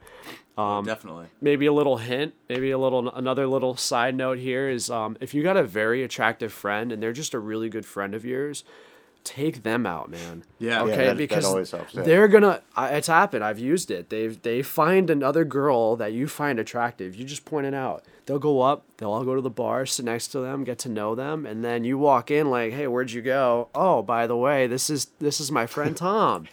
You know, hey, and where'd hey, you go? this That's is that's this is this line. girl I just met, and I'm like, "Sweet." Nice to meet you. And then you start talking and it works out. It's just smooth. And I think that a lot of that is just being able to keep it smooth and finding a way where it's not going to be awkward or weird. Don't be that guy. Or just download Tinder. yeah. Kidding. I mean, I've deleted Tinder. I that actually was kind of a messed up thing that that I went through. I was talking to this girl Tiffany. She was she was a nice, beautiful blonde. you know. Tinder has definitely led me Beautiful down some random roads. Well, some good, some bad. I've never I've never met up with a Tinder girl. I have some Snapchat friends that are Tinder girls that have hit me up, but as far as Tinder goes, guys, I mean, you can pursue it if you out. want, however it works. But I know that I was talking to a girl and for some if you work reason. I was single for so long Yeah. And I go into her house. I'm in her bed at 4 a.m. in the morning, awake with her. And I roll over to check my Tinder, and she sees it. And the next thing I know, I'm taking an Uber ride home. That's 30 minutes away. So, Oh man. you know, I was more, I was still in that single like mindset. And the, the Tinder really killed one of those relationships for me. That could have gone, could have gone somewhere. But um, Guess we'll never know. I guess not. That's done I and over what that with. girl's doing right now. I'm not too concerned. she was bad for business. it was nothing personal. She's a penny stock. She's a penny stock. I see no growth opportunities. No, you shorted that. You shorted that and you won. Short of the shit out of that. So Tom, what are, um, what are some of the cool spots that you've been to in, in Baltimore so far? Like, where's you know where have you found to be like a pretty like you know fun like parts of town? Because a, a lot of people that don't know Baltimore sort of talk shit about Baltimore. Like, there's nothing to do or there's no cool people there. But Or they base it on like Okay. news? Right, Like, yeah. Whoa, Well- you live in Baltimore? Wouldn't it? Or Well, and then let's again, so by. third third wire reference. A lot of people are like they think Baltimore's like the wire, Right. And yeah, like there's some bad neighborhoods in Baltimore, but I think a lot of people that aren't from Baltimore don't know that there's a lot of cool parts of town like Fells Point, Canton, Fed Hill, where there's a lot of like young people that you know are pretty sociable and like to have fun. Absolutely. But uh, what are your favorite spots? Whether they're you know parts of town or maybe specific bars that that you found to be really fun. well, here I'll give you the first one. The first time I ever went out down here in, in Baltimore was we went to Townsend, and we went up to the, the Green Turtle. Yeah. Yeah. and I was I was dude it was it was a little chilly I, I don't know I think it might have been in like uh end end of October Right. around that time Yeah. frame so it was pretty chilly out but I was like man this is sick walking up three floors in a building getting on a rooftop and everyone's just raging Yeah, Towson's a really good intro That- to Yeah. someone down at the. Green Yeah. Turtle for at someone Townsend. Yeah. I know, and then and also j- even the movie theater in Townsend blew my mind. I was walking in there there like it was a mall. They just built You it. know, Yeah, because sick. down when I'm in Providence, I'm like, you know, it's sick. It's nice in Providence. You know, it's quaint. We got a big, big mall, but it's like everything in Townsend was like times ten of whatever Providence could ever be. Yeah. You know, it's it's like it was like the home of the billionaires. That's kind of how I felt. Right. You know, and those types types of stuff that they can create in the down here, it's pretty awesome. What's crazy is that my grandfather had, was instrumental in making Towson what it is today. Really? That's why most of my family is here because uh, he was the dean of business at U of D Is that in like Detroit. S- Sam? Right. Yeah, Sam. Yeah, Yeah, I remember. Nice, you you I think. remember that. Yeah, you remember. uh, Um, remember his you pictures hanging up in Steven at Stephens Hall uh, in Towson. But yeah, so what happened? It was a state school. It was a teachers college. He got the job as dean State, in yeah. like 80, 83 or eighty four, and then um, fired everybody. hired hired PhDs, hired real professional professors, um, got it accredited as a university, and then and then from there the money started pouring in. But and now Towson yeah. is like is probably. I mean, if he was alive today, I think he'd be very proud of, of what it turned into. I That's think awesome. um, he was very stressed out a lot. I think that's what killed him early. It was because Oh, really? of how much stress it put on him because it was like a lot. He was barely home. He was like constantly giving his all to that school, but it, it helped pave the way for what it is now. But also, like just being in Fells Point last night was also really sick. I, I've I've gotten to get down there a little bit, and anyone that says that there's nothing to do in Baltimore is just ignorant and and it, They probably it just hates haven't their been, life. spent much time They around just there, haven't but- been They haven't they haven't been. But been there are to some people it. that, that talk shit about Baltimore that I, I think is like I think they can talk. that's They can talk you all they want, dude. Yeah. Being be, from going from a place like Rhode Island where. I'm telling you, stuff goes on in Rhode Island, but there are nights where you sit there and you're like, "There's just nothing to do here." Right. And I feel like I feel like I could come out here in Baltimore and I could always find something to do. Always something to do. Always something to do. Absolutely. Or go find that's even if it's not new. You know, it's or just even if it's not be in Baltimore City, you know, You know, there's so many little always- pockets. There's there's Columbia as a whole world, DC. I've been I've been County. near DC and the D, like when we do for work we go down to Hyattsville, Capitol Heights. I- Yeah. dude, I haven't checked out the monuments yet. I still got to do that. Yeah. You know, I still I still have so much I want to check out while I'm down away here. from America's melting pot. I, that's know? what I'm saying, man. It's actually, I mean, it's it's a cool area because, like you guys were saying, you got DC basically you're right down the street, and then if you want to go to Philly or New York, it's you know you Yeah. can drive there. Quick it's not drive, hour just a a few half. or jump on a bus. Yeah.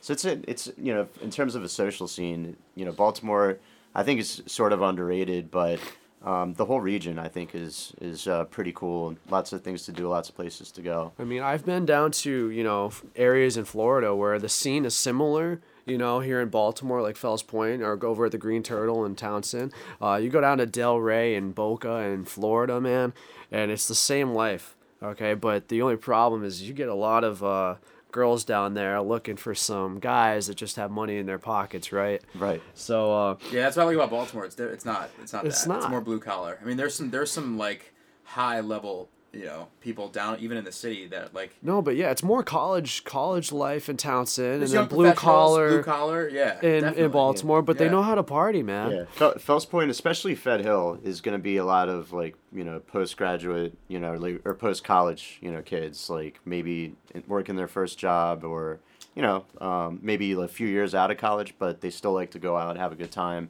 Um, sometimes like Fel- or Fed Hill can get a little crazy. Um, I was talking to my friend Tony and. He actually doesn't like to go out and fed because a lot, a lot of times, you know, you'll get into fights with people I or see a lot of fights. Yeah. And I've seen a, yeah, one time I met up with a couple of, I think it was you guys. I met up with uh, some of the guys in the Fools, and um, there was some kid that was in law school, like getting beat by cops because he apparently maybe threw punches or was yelling at him or something. I don't know, but I got are- there right as he was getting subdued, and it was, it looked pretty uh, pretty nasty. Yeah, what was people are going on. noticeably more uh, Belligerent. yeah, Yeah, and fed. yeah, but it but it's still it's still pretty cool. Um, Fells Point's more Fells Point and Canton. Like Tony, my friend again, is sort of turned me on to Canton. Um, I think it's a little bit you know maybe a tad like older than than Fed. more seasoned. But yeah, but Yeah. more laid back, more Yeah. chill, more friendly. Um, so I, I think I might try to start going out there uh, a little bit more when I have the chance. But um, but yeah, there's definitely a lot of cool spots around town And, to, to and I up. tell you what, it was the first time for me the other day going to Camden Park. Oh yeah, yeah, Oriole Park. Yeah, That was an absolute. That was amazing. yeah, it's because a great time. I hate to say it, guys. I'm a Boston Red Sox fan. I'm a Patriots fan. I'm a Celtics fan. I'm a Bruins fan. I'm all New Englander up here, but coming down here and coming to Camden Park, that's a pretty sick stadium, and I, I you got to appreciate that. Same architect as Fenway. God, and their beef is so good. I know. Love the beef. That that what was it? The uh the Big Boog. Yeah, big yeah, Boog, uh, Boog Powell's Yeah. barbecue. Yeah, Oh man, I didn't. I haven't inhaled so much meat at one time in my life. that that, sound, that could sound bad, but yeah, But yeah, it's same setup as Fenway. It's just uh, when That's I his when I, last I've Saturday actually night. never been in able to watch a Red Sox game in Fenway Park, and here I am, a big Red Sox fan my Yeah. whole life. I've ran around Well, it. those ticket prices are like astronomical, aren't they? Oh yeah, absolutely. But then again, you know, you could probably get some stand-up seats over there for forty bucks or something like Absolutely, that. But coming out here to Camden, dude, seeing the stadium, just So no. sick. Even my dad was telling me, dude, that stadium is awesome. That'd be sick if you checked it out and saw a game, and I did finally. Finally, Yeah. was able to enjoy that. yeah. It's it's. I think it's one of the best parks. Like I've I haven't honestly. I've only been to Oriole Park at Camden Yards and uh, the National Stadium. Uh-huh. That's it. I'm uh, I'm gonna be going to see a game at Dodger Stadium this week when I fly out to LA. Uh, so that'll be just the third stadium I've ever seen a game in. Wow, but uh, surprised by that. Camden Park Yeah. is really unique. I mean, I've been to Kansas City Royal Stadium down in Kansas, and and you know that's sick, but not. I don't think anything really. You guys really like compares Comerica. To, to, I, to it Camden looks Park. yeah, it looks like a like a It's real, it's awesome. it's a similar, a somewhat similar kind of architecture. It is. I think it was like it was built maybe a few years after Yeah, Camden right around the same time. Yeah, maybe like I think around That was a 2000 big deal or something. they, they, yeah. when, they, when they tore down the old Tiger Stadium, that was like, you know, it was like monumental. And for a while, it was just abandoned. So you'd Yeah. be able to go in there and like, there would be like, tons of videos, like tons of music video shot. I mean, all over Detroit, tons Mm-hmm. of music videos, tons of stuff. But you'd be able. To, it's crazy going to to some of these um, buildings because like there's still to this day like huge commercial buildings that haven't been torn down yet that were like national landmarks at one point Wow. and like Tiger Stadium was one of those. Um, there was uh, you know the the Grand Central Station that was there. It was like a huge train station, huge, just massive, and it's like abandoned. It's like just sitting there, Cool. falling apart.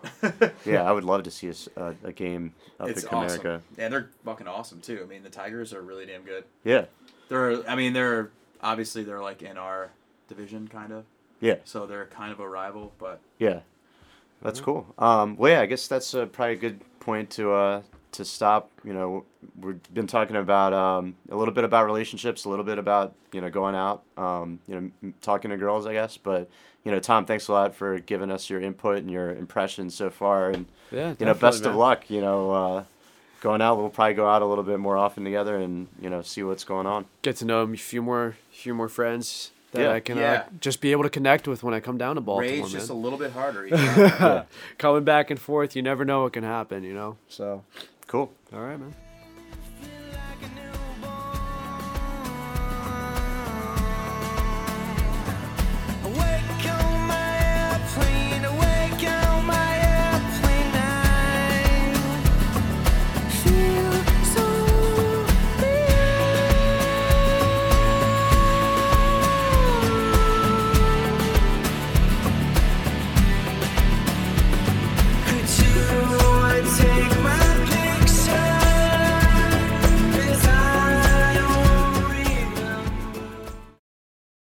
All right, guys, we're back. This is the Dudes Abide podcast. We have our guest for this week's episode. Uh, his name's Ben Strang. He's a director. He's got his own production company out in LA. What's up, Ben?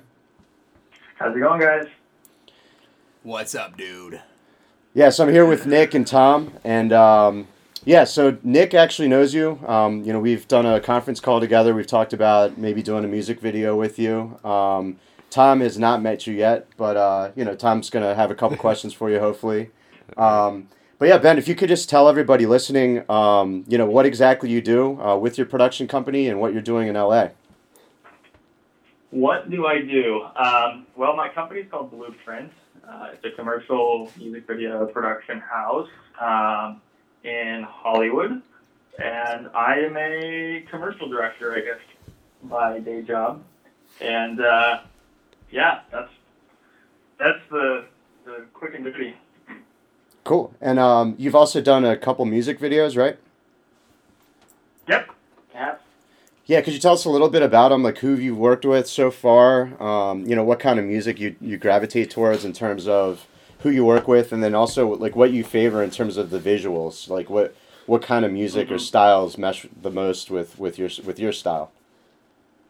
Sure. Um, well, I kind of, kind of ironically, I've said in the last couple of years that I really don't chase down music video uh, projects. Um, I always find myself on music video projects that kind of happen to be um, and that, that just kind of come about. Uh, probably the main reason for that is that the music video business is is a interesting one. Um, to, to be in as a director, and so I've always just preferred working on a on, on incredible projects with friends and you know musicians that I've met or or really have a vested interest in their career um, and and can be a part of what they're trying to do.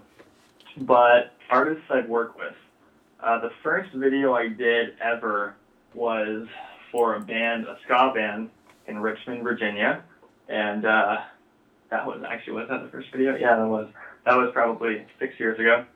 And uh, I did some cool stuff in the last two years. I did a, a video with a San Diego rock band, um, a guy named Jason Weber. And following that, I did a video for EDM artist Oliver Heldens. That was called Koala. And uh, actually just recently finished a project for a pretty cool, like, new age rocker guy named Jared James Nichols. And he's got a, a new album out called Old Glory and the Wild Revival. So that's been the that's been the high level. Cool. Like so, from any of those like three videos or artists that you mentioned, do you have any sort of interesting stories? Um, whether it's you know on the shoot, like m- maybe maybe something that happened on the shoot that's either funny or um, that you might have been sweating for a while, like you were worried about it affecting the Oh, shoot, God. or so may, some something notable that, that you think would be a cool story that you either like you know laugh about it now, but maybe at the time you were worried about it or found it funny, or you know any any cool story that you can share with us. Let me see. Um, well, I'll tell you. Let's see. Let me go beat by beat here. Uh, something cool from each one. First video I did that was like a real music video, at least in, in my concept at the time, was when I was 16 or 17. I guess 17, and uh, we were shooting it in Richmond, Virginia, and it was like a small crew. There were probably five crew in the band, um, and somebody on set asked me if I wanted a latte, and I just thought it was. I mean, me, me there shooting the video as a 17 year old, I was laughing to myself that like that was that was, that Hollywood thing was, was being said to me. That's pretty But, cool. Um, that that was uh, that that was the that was the beginning of it, and then so this one this one for the San Diego guy, Jason. However, that video was done in in what ended up seeming like by design to be a, a single shot. So the process of doing a single shot video requires a lot of takes, and um, we had a particularly challenged setup. Challenging setup. We had built a soundstage apartment set, and over the course of the three minute video, throughout the single shot, the apartment was supposed to break down and change interior settings. So, like while the camera is looking the other way, and moving through one space, the apartment set is changing off screen. So that set was a, that was a two day shoot, and we had four shots that were eventually stitched together into the into the single shot. And all things considered, at the end of the two day shoot, uh, we had like 130 takes, I think, um, and it was it was it was pretty outrageous. And I think we did that video for like under under four thousand dollars. It was uh, it, was it was a lot. It was a lot. It was it was fun though. And then this uh, this Oliver Heldens video, we uh, shot a 1900s, I guess 1800s period Japanese samurai themed uh, video at a famous restaurant in Hollywood here called Yamashiro.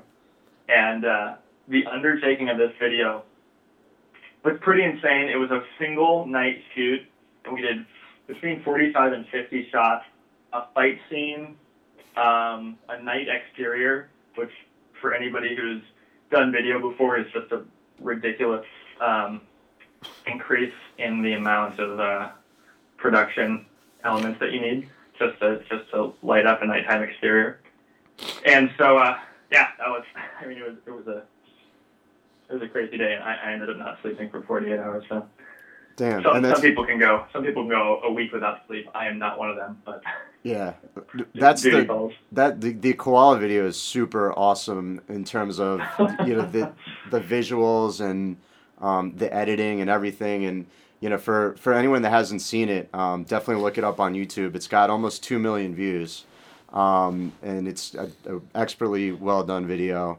Um, so c- yeah congratulations on it. Like that's you know um, you know I, I sort of met you through my little brother nick.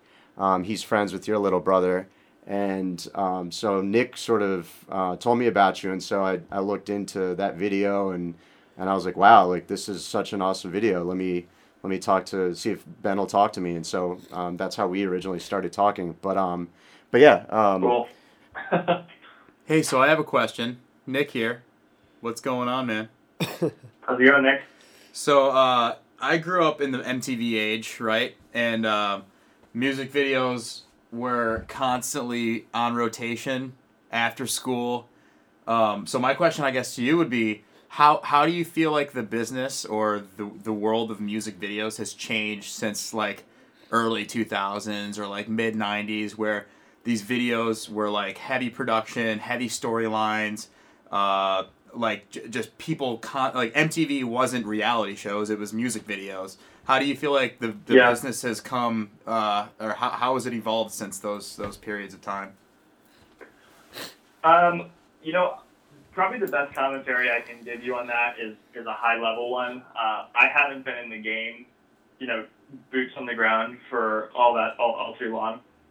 What's basically happened, as far as I as far as I can see, is there's been not just a steady change, kind of a fluctuation in that in that '90s era, which was the uh, propaganda content, which was one of the big production companies where. Uh, legendarily David Fincher got his start. What was happening there is that you had all this director talent and a new, basically, medium that um, top directors and, and creators weren't really flexing creative muscles in yet. So you had all these big shots coming into a new genre and basically just bringing out some really ridiculous stuff for TV, some really ridiculous productions for what was essentially a very little watched television program on TV. Um, as that progressed, I guess you'd say, over the course of the 90s, that just increased for like 10 years um, to the point where people were doing multi, multi million dollar music videos, um, which is really rarely done these days. I mean, you see- Cisco. you see, you see art artists as big as like, you know, Drake doing videos for a- under 100k, um, which kind of apples to apples back then would have never happened. What do you think So, the budget? anyway, so, so- sorry to cut you off. What do you What's think the budget was for like a Blink 182 video, like at the peak?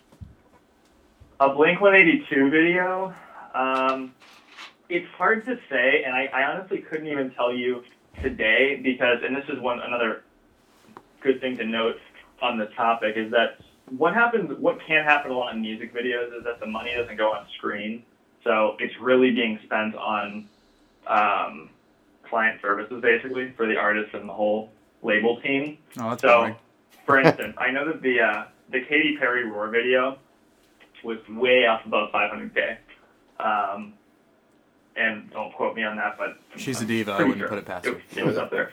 That that video though, I mean, it's it's a big it's a big production, but it's it's all on a stage, and uh, they're basically taking one set element and just blowing it out of proportion. So you see that a lot. You see people um, simplifying concepts. I think a lot more these days, and then the videos that get the real creative work behind them, you probably often find in the lower budget ranges. Um, that's where I think someone like me is going to, to put a stamp on something. Um, you know, a younger director who's, I guess, really trying to step out with something. Um, and it's uh, it's a little bit of a different game at that lower budget level because there's a lot of competition just for the creative idea itself. Um, a lot, not a lot of competition, a lot more competition. Um, basically, what happens is that you have a bunch of directors pitching to the label or the artist or the manager or what have you. And what I've seen is that a lot of times the most insane, barely producible idea gets picked, and you find the production team in a uh, in like a frenzy to produce this barely producible music video concept. And on top of that, it's on low budget, and so it it sometimes just comes down to be kind of like film school. I mean, you got like a five person crew shooting a music video for uh, Sia or something, you know. Um, so if that's any kind of indication of how the approach has changed since the old days, uh, the old days 20 some years ago, I think that the main reasoning behind it is that uh, a lot more people make movies now by I don't know how many fold, but it's got to be a lot. And that uh, that huge increase in the number of directors that there are who are employable for music videos is just just makes it a, a competitive job. Um, which, getting back to it, is why I don't spend a ton of time chasing down uh, music video projects. And I know guys um, out here who have done some really, really big music videos um, in like the, you know, A-list artists, hundreds of millions of hits, and they're just done with it. Yeah. they're they they just get sick of it um, after a little while, and they start getting into commercials and more narrative stuff. But anyway, that Yeah. That answers the question. Um, Yeah. What little I know about Now, the, now, uh, the actual history of it. Hey Ben, it's uh, Tom here. I never got the pleasure of meeting you, but uh, I just wanted to ask you. You know, I mean, you're out there surviving. Out, what is it? Out in L.A., right? Yep. Okay, awesome. I've never been there, so okay. I hope to get out there at some point. Maybe you can let me know how it man. is. But uh, I just kind of wanted to ask you. You know you got a you got a view uh, two million views on YouTube for this video, and it seems like you, from what I've heard, that you started at kind of a younger age, and that's pretty impressive in my head. I can't imagine trying to get a million views on YouTube. That's awesome. But what are some of the things that you're working on now, or that you have a passion about that you're trying to pursue? Like, what are some of your goals for yourself in the next couple of years, or, maybe even a project that you're trying to work and pull together right now? You know. It's a good question. Um, well, okay, how do I answer this succinctly? um, my work has transitioned a lot in the last year and a half to commercials. Um, Blueprint, I really brand as a commercial production company, um, and pretty pretty specifically that. Okay. There are a lot of commer- commercial production companies out there, so it, it's important for a small one, albeit a very small one like my own, um, to just differentiate style of content and um, really the way that the company works with other companies. Okay. So I'm really focusing right now on building my own personal reel and my own um, process for everything that my company does in commercial production that will make us stand out. And I started the company because I just had worked with and seen a lot of other companies work um, in ways that I just didn't like. And it seemed to me to be the only way that I was going to, I guess, have my cake and eat it too Yeah. was to start my own company, um, which is an uphill battle for sure, but it's a, it's a super fun one.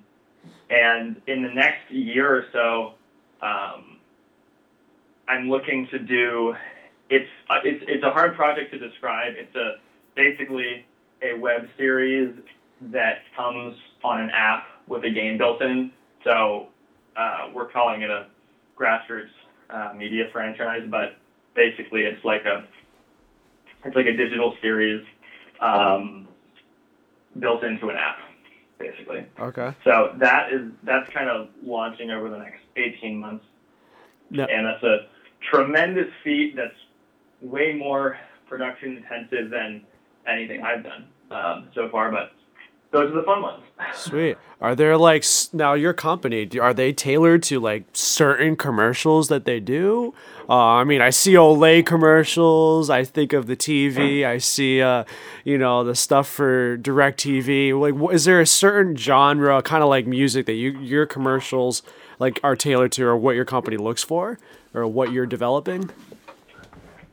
Sure. Yeah, th- there definitely is. Right now, um, it's really just tailored to my directing style. Okay. um, which I think is just really, really kind of emotion based and aspirational tone based. Um, so, given that uh, I direct a lot of the stuff that we do, um, it, it starts to boil down to that when you put it on paper. But that's that's the kind of stuff that I look for too. Um, I look for brands that just have a have a unique way of thinking about themselves and trying to advertise is, is a is a pretty incredible process. So Just being able to it's- it's portray always- it, right? It's always great Yeah. to work with people like that. Okay.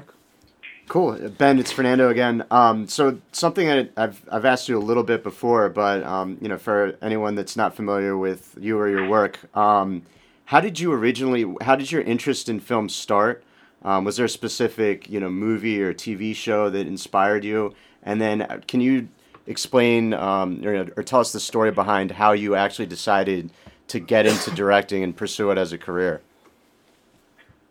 Let's see. Um, I thought about this a lot actually before I went to film school in uh, a couple years. When was that? 2012. Um, before I went to film school, they told me that I would need to know the answer to this question, and so I spent literally all summer trying to think of something to say, and it turns out I got there, and nobody knew the answer to this question, and nobody even had a favorite film. So I spent all summer in a long plane ride. Uh, stressing over that for nothing. But okay, the the answer to the question is when I was 16. No, it must have been earlier. than. Must have been 14. Um, my mom and dad got me a movie called The Matrix Reloaded, which is the second film in the Matrix series, and there was a behind-the-scenes documentary uh, at the, the back of the movie, and they showed how the film produced this chase scene, which is just this massive, massive motorcycle car chase, which has become pretty legendary because they drive a bike backwards through traffic, through oncoming traffic. And um, I saw that, and I was just like, was like, man, that's like that's intense. I mean, it it was they shot for months to capture this like ten minute chase scene, and uh, I don't know. I was just I was just kind of swooned by like the industry and technology and I guess team involvement that went into creating something that was ultimately artistically really cool. Um, and at that time, I had been um, I had been doing a lot of photography, and a lot of my photography work, I guess, I realized in that moment. I'm gonna stop real quick. I'm getting in the car. Um, a lot of my photography work to that time, I was just into capturing things that I didn't think could otherwise be captured. So I did a lot of sports photography, um, football, action sports, and I was always just really into like getting that one moment that if I didn't get it, nobody else would ever see it. And um, I hadn't thought about film, about motion picture. This hadn't dawned on me. I'd been doing photography since I was like 10, and then maybe a little bit before that, I actually started doing cartooning and animation. So all those things compiled together, and then that I guess that first year in high school, I saw that that uh, documentary, and I was like, "Holy shit! This is this is this is the thing." And so I tried to make a uh, tried to make an action film, a uh, an action film with this chase scene in it, and uh, did that. Do you still have it? beginning. Do you still have that action film? I do still have it for my own eyes. yeah. So that would be. I'd, I'd like to see that. I imagine there's some funny parts to it. One one of my best friends in high school, like he and a few of my friends, uh, actually made like a Star Trek film, and they still have like VHS copies of it, and we still laugh about it because it's it's you know quite frankly like it's impressive that they did it, but it's sort of terrible in in, a, in like You know- a cool way, you know, like. I I like to think that that's just like a part of it. I mean, I by no means when I when I first got a video camera, um, the first the first video film, whatever you want to call it, that I ever made, and it just dawned on me recently that I was like the first thing I was doing that I was really into was like gags, like almost like magic on camera. So the the first video I ever made was with my friend Dan, and we lived in kind of a suburban rural neighborhood. And so we, we had the camera, I had the camera on my side of the street, low down at the ground level, and then Dan was on the far side of the street. And basically the camera was looking straight across the ground so that the ground was like at eye level.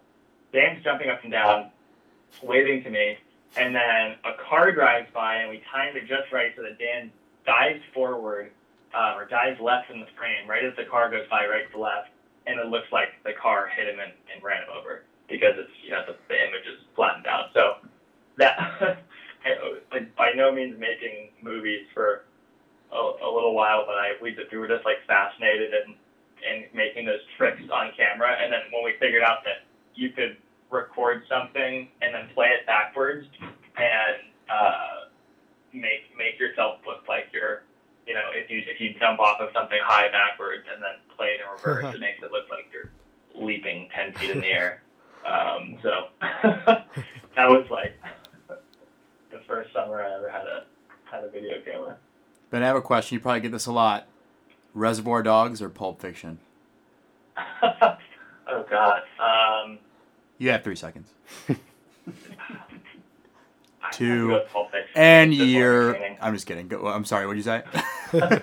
I'm gonna go with Pulp Fiction. I think it's just a little. ding, ding, ding. That's the right answer. Is are you are you a huge Tarantino fan or or uh, you're not all about him? Like I'm, I'm always interested to to hear what other you know people in the industry think about him because obviously as as fans you know most people revere him. But what are your thoughts on uh, I have- Tarantino?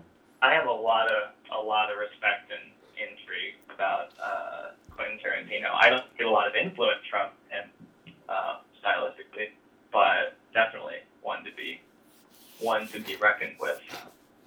Cool.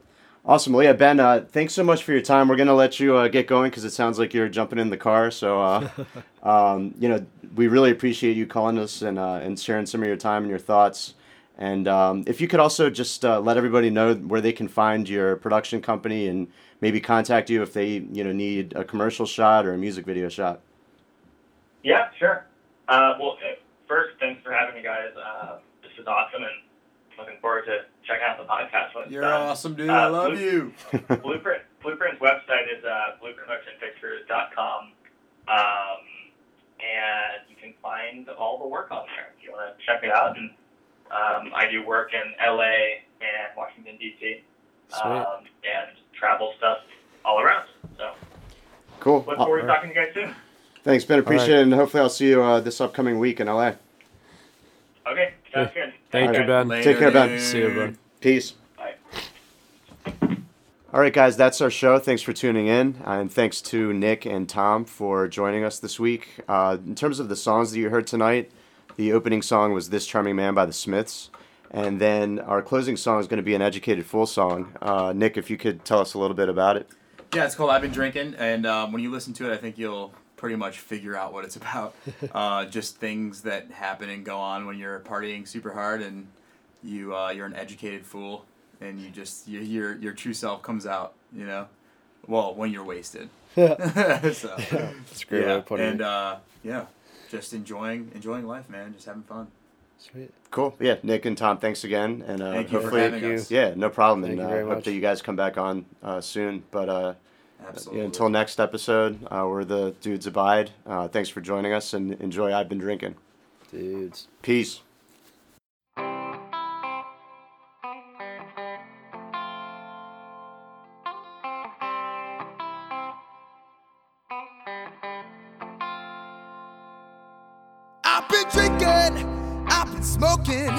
I don't know what kind of shit that you've been toking. All I know is this pistol smoking, and these ashes paint some lonely freaking roads. It all ends the same. It's lame that it takes seeing you with him to drown me to drain. This main drains flush every memory to sewers full of shame and envy. Wash my sins away with prescription strength lady marmalade. The only medication seems to cool my brain. We both take pages from the same book. You see now things done changed. Need a lighter for my cigarette. I've lost my brain. Now I'm drinking to forget all the things that I've done, all the people that I've met, all the bridges that I've burned. There is no turning back. There's no telling what I'm doing. Never know which way I'm moving. Escaping my reality. I feel it through that music Pass around that fluid. Buy it, break it, cook it, shoot it. Now